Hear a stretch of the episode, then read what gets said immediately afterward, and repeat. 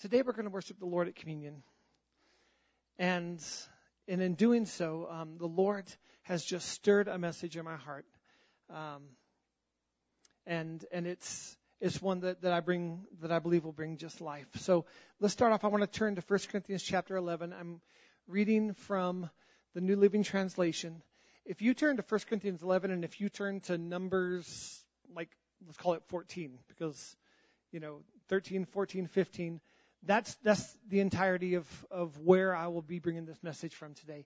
Now I'm only going to we're only going to be reading on the screen out of Numbers chapter 15, but I'm going to reference Numbers 13, Numbers 14. It would be good for you to spend some time in the Word this week to see those things to make sure I'm telling the truth. Um, just because I, I refer, know, I'm going to paraphrase and reference some things, but but you got to dig in when someone's talking about what the Bible says this. You need to look and see and make sure the Bible says that. Um, so 1 Corinthians 11, verse 23 through 26. This should be familiar to us because we read it often when we talk about communion. Verse 23. For I pass on to you what I received from the Lord himself. On the night when he was betrayed, the Lord took some bread and gave thanks to God for it. Then he broke it in pieces and said, This is my body, which is given for you. Do this in remembrance of me. In the same way, he took the cup of wine after supper, saying, This cup is the new covenant between God and his people, an agreement confirmed with my blood. Do this in remembrance of me as often as you drink it. For every time you eat this bread and drink this cup, you are announcing the Lord's death until he comes. For every time that you eat this bread and drink this cup, you're telling the story of the goodness of God. That's what that means. You're, you're telling the story of Jesus Christ. You're, you're bringing the gospel to a world that needs to hear the good news of Jesus Christ. Now, in the scripture, we see that Jesus gives thanks. He, he gives thanks, and then, you know, he has bread. He takes some bread, gives thanks to the Lord, and then, and then he breaks it, and then he says, in the same way. So, what we can assume in that, in the same way he took the cup, so we assume that he, he gave thanks again. In the same way he gave thanks to the Father. And then he shared. Unfortunately, I think this is where most Christians stop when they worship the Lord at his table. They stop just saying, well, this is just about giving thanks. It's not. It's not just about giving thanks. I believe giving thanks is a powerful part of taking communion and worshiping and remembering, but it's not the only part to truly remember the completed work of Jesus Christ, it's more than just given recollection to it. To truly participate and worship at his table, it's more than just just a remembering and then a thanks, Lord. Our God is a God of hope and grace. All right, I'm, I'm, I'm fighting. Someone else out there is preaching. Our God is a God of hope and grace. I told you I'd reference Numbers chapter 13 and, and Numbers chapter 14. And I want to go to the Old Testament to, to get us to the place of Numbers chapter 15 where that we see a truth about the bread and the wine, the body and the blood. So here, here's, here's the story that we see in Numbers chapter 13. We see the children of Israel on the edge of the promised land. So Moses takes, takes a scout or a spy, you know, takes, takes a member of all 12 tribes of Israel and says, you 12 go into the land and scout it out. I, I, I, want you to come back and I want you to give report. I want to know what the land is like. I want to know what the people is like. I want to know what the housing is like. I, I want you to scout it out. So for the next 40 days, go out there and, and, and scout out the land. Now, there's a couple familiar names among these members of the tribes. Um, there's who we know as Joshua, who was from the tribe of Ephraim, and then there's who we know as Caleb. He was from the tribe of Judah. But a member from all 12 tribes were represented, and so they went to the land for 40 days. And then they came back. And they're giving their report to Moses. He's like, All right, I'm dying to hear it. Give me, give me that report. And they're like, Well, it's, it's a land flowing with milk and honey. It's, it's beautiful. It's abundant. There's, it's great. But, then we start seeing some big buts in this story. But, there's giants. There, there, there's obstacles. There's um, some scary things. And they're big, so we shouldn't go take it. We should stay right here. Caleb hears this, and Caleb is like, he, then he inserts his but. He's like, but, and then he starts to kind of sway it the other way. He says, but, yes, there are, but we can take them. Yes, but you should see the grapes. It took two guys to bring it in, to bring a bunch of grapes in. You should see, I mean, the milk, you should see the cows out there, the honey. The bees were so friendly. They didn't sting any of us. They just made wonderful honey. There's, there's, there are giants. But is this the land God promised us or not? Because if it is, then we'll take them. God's on our side. And then there's another but. And then the other ten spies, but they're mighty and they have fortresses and they're bigger.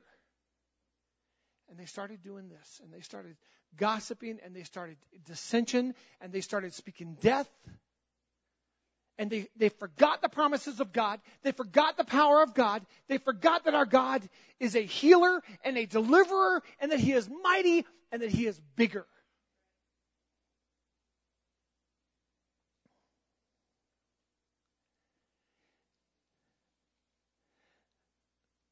This, I, I don't have it pulled up here, but I, I got to share it. Because in Numbers 13, Caleb says, Let's go at once to take the land. Let's not overthink this. Let's go at once. Let's go now. Let's go now. We don't need a break. Let's go at once and take the land. We can certainly conquer it. And then in, in chapter 14, he says something very similar. He says, Do not rebel against the Lord. They are only helpless prey to us. Oh my gosh. They have no protection, but the Lord is with us. Do not be afraid of them.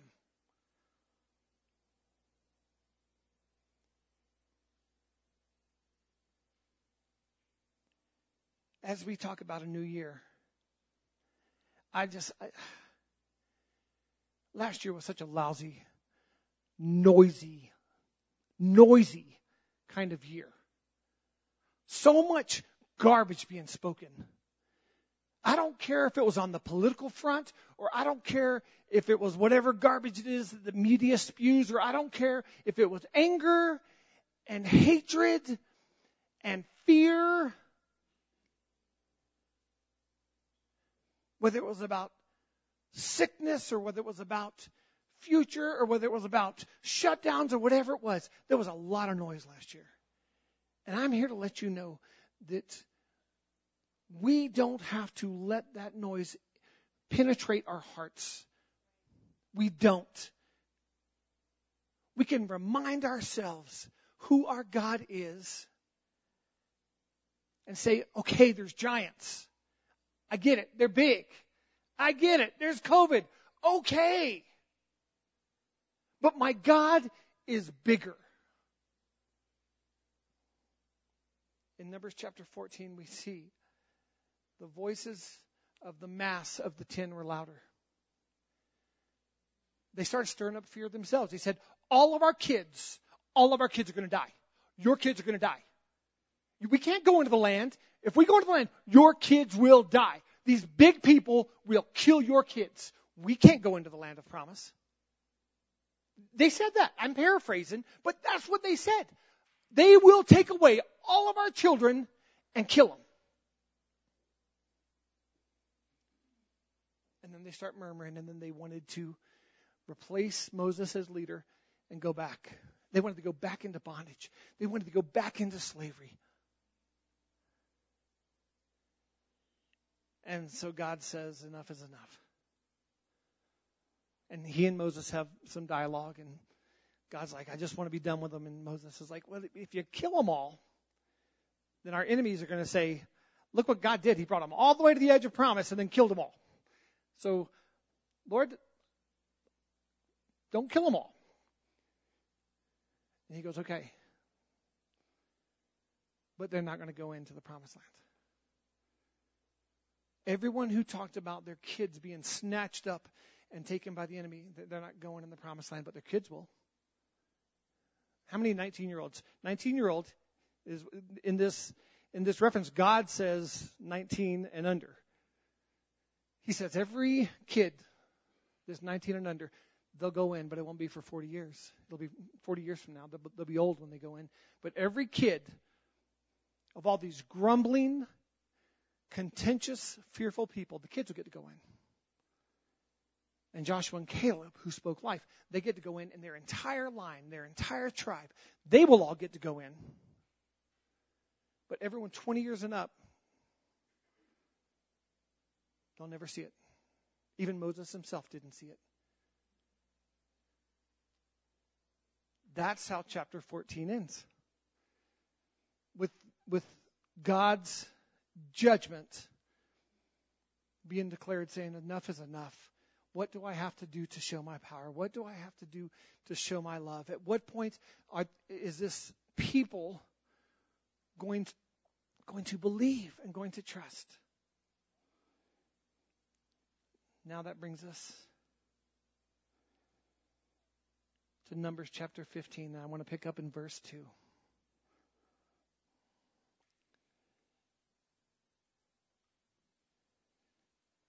God says, Give the following instructions to the people of Israel.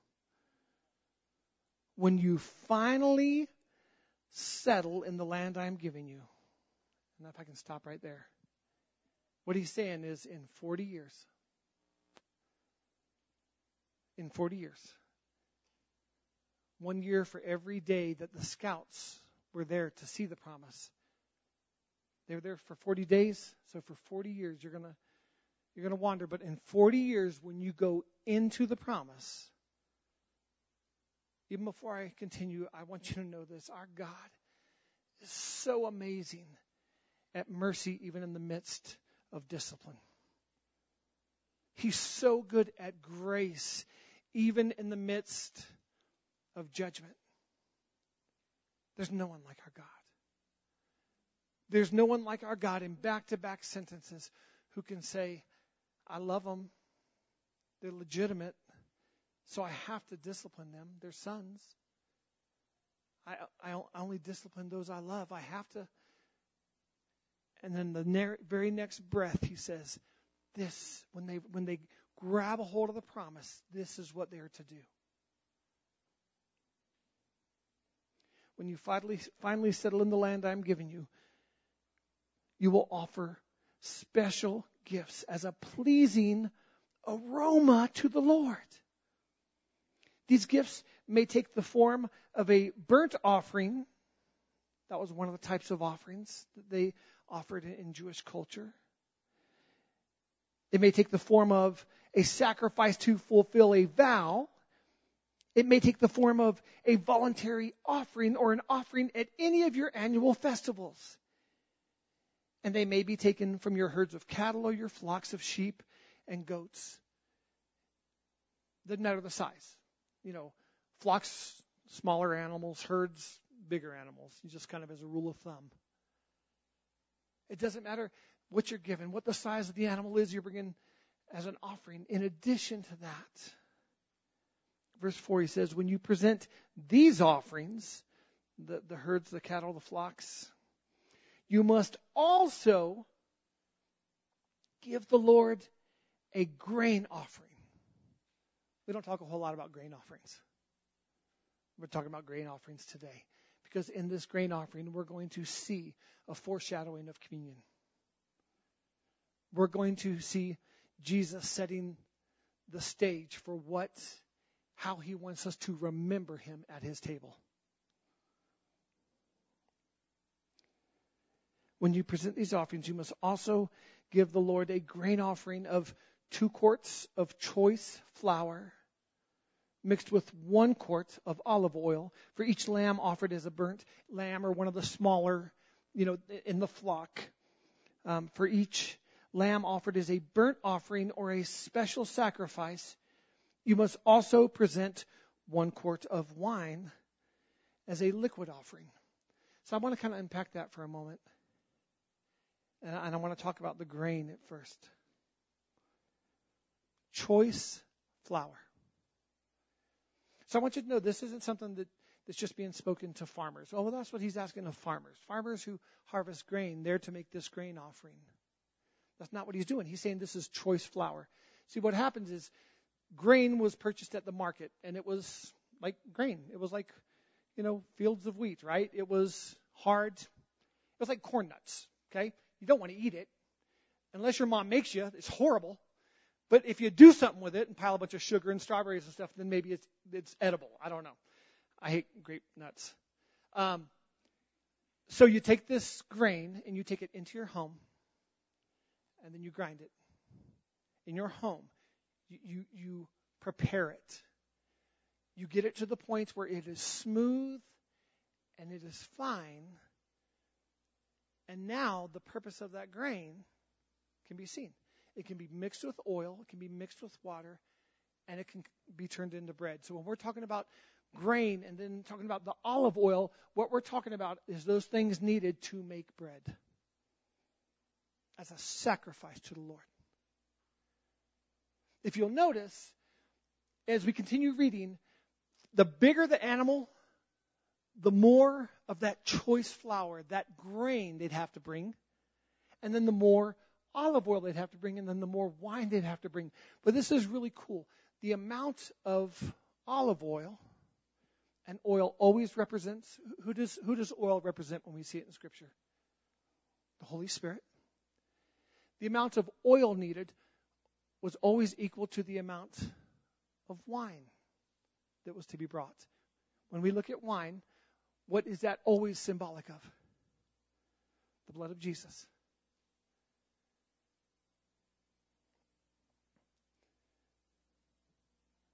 Verse 6 If a sacrifice, if the sacrifice given is a ram, a bigger animal, give a grain offering of four quarts of choice uh, flour mixed with a third, a gallon of olive oil, and give a third of a gallon of wine as a liquid offering. This will be a pleasing aroma to the Lord. I want to talk about the burnt offering for a second. When we see in Scripture the burnt offering, it always speaks to our salvation. The burnt offering contained blood. The burnt offering was burnt up completely. It speaks of our salvation in Christ Jesus. Everything gets burnt up. Our sin, every bit of our sin gets burnt up. Every bit of our shame, every bit of death in our life gets burnt up as part of the burnt offering to the Lord. By the blood of the Lamb, we are cleansed. We are whole. Sin gets incinerated by the blood of Jesus. But there's other types of offering. When we talk about, uh, it mentions a vow offering and a free will offering, that you do these things of your own free will and you do these things coming to make a vow. There were three different types of peace offerings that were brought before the Lord, and they were a vow offering, a free will offering, and a thanksgiving offering. What's interesting in this passage is the vow offering is mentioned in Numbers chapter 15 And the free will offering is mentioned, but not the Thanksgiving offering. I, I think that's cool. Here's why personally I think that's really cool is because when it comes to communion, we, we have the Thanksgiving part down. We tend to approach the table with a heart of gratitude. But do we approach the table with a vow? With a vow offering to the Lord? Do we approach this table with a free will offering saying, No one makes me do this? Jesus, I come freely to worship you. Young people, I, I, understand that your parents might have made you come to church today. I, I get it. You might not have had a choice. You rode with them. This is where they were coming. I get it. But I'm not talking about being in this place. I'm talking about this place. No one can make you give this place. No one can make you give freely of your heart to Jesus. Your parents can't make you do that. That has to be done of your own free will, and that has to be done with a vow. In our context, here, you know, we're in Erie, Colorado right now. We're in America. When I say vow, what, what, what comes to mind? Like, what's, what's the big thing that maybe that most commonly will come to mind when we think about this in just in our context of being Americans? Wedding, marriage. Absolutely. See, and, and a marriage and a wedding is never about 50 50. It's always about 100%. And if we're being honest, it's not even 100 100. It's 100 0. Because when we come into a wedding, we make a vow that says, for better or worse, I will love you. In sickness and in health, I will stand by you. For richer, for poorer, I am committed to you. I vow a hundred percent of me, even if I get zero percent of you. Because this is a vow I make to you in Jesus. It's a vow.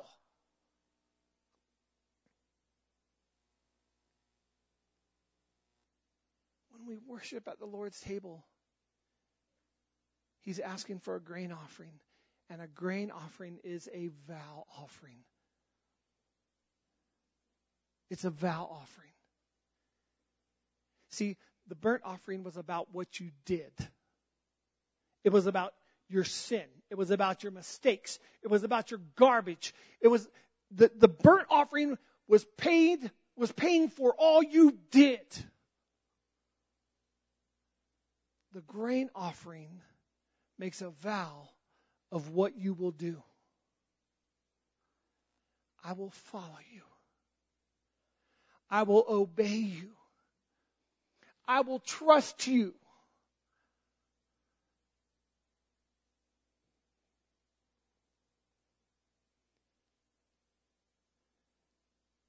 A declaration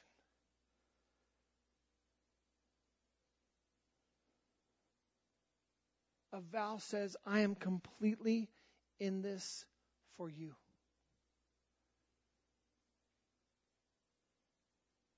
I am completely in this for you.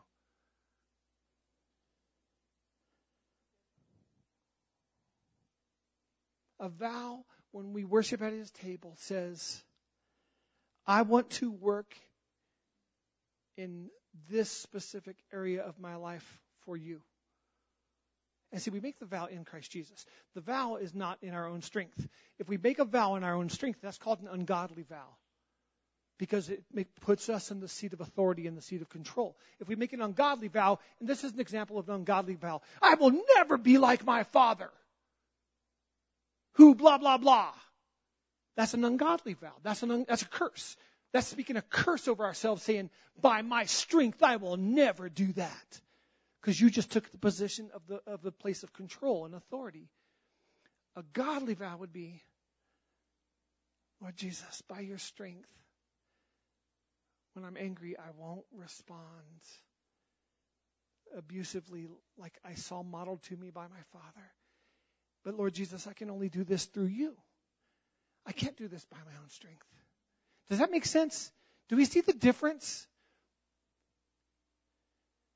When we come and worship at this table today, I don't want it to be flippant or quick or ritualistic or religious.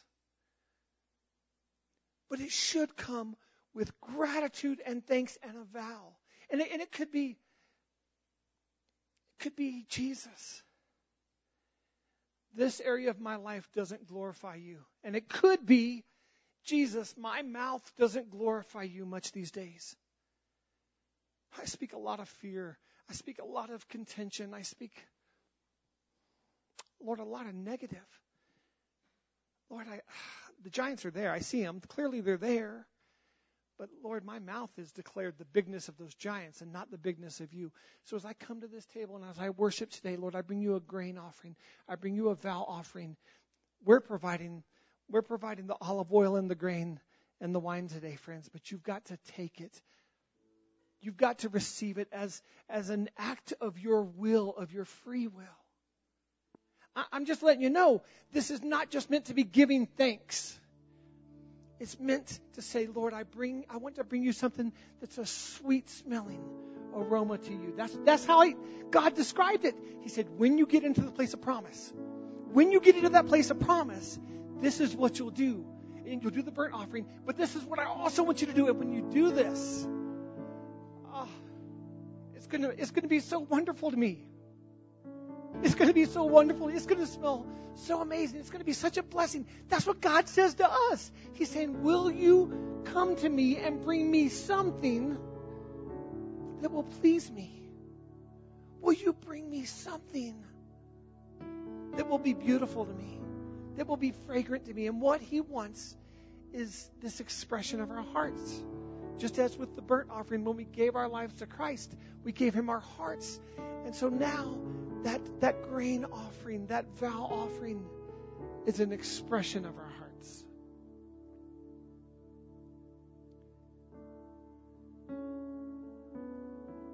Maybe take a second and think about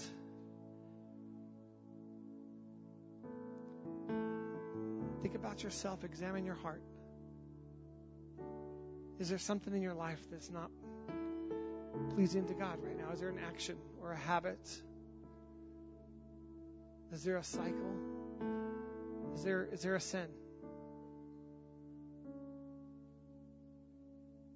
You can bring it to God. He wants that vow to say, Lord, in your strength, I'm going to be intentional about this. In your strength, I'm, this is what I'm going to be intentional about because I, I, I know that'll please you.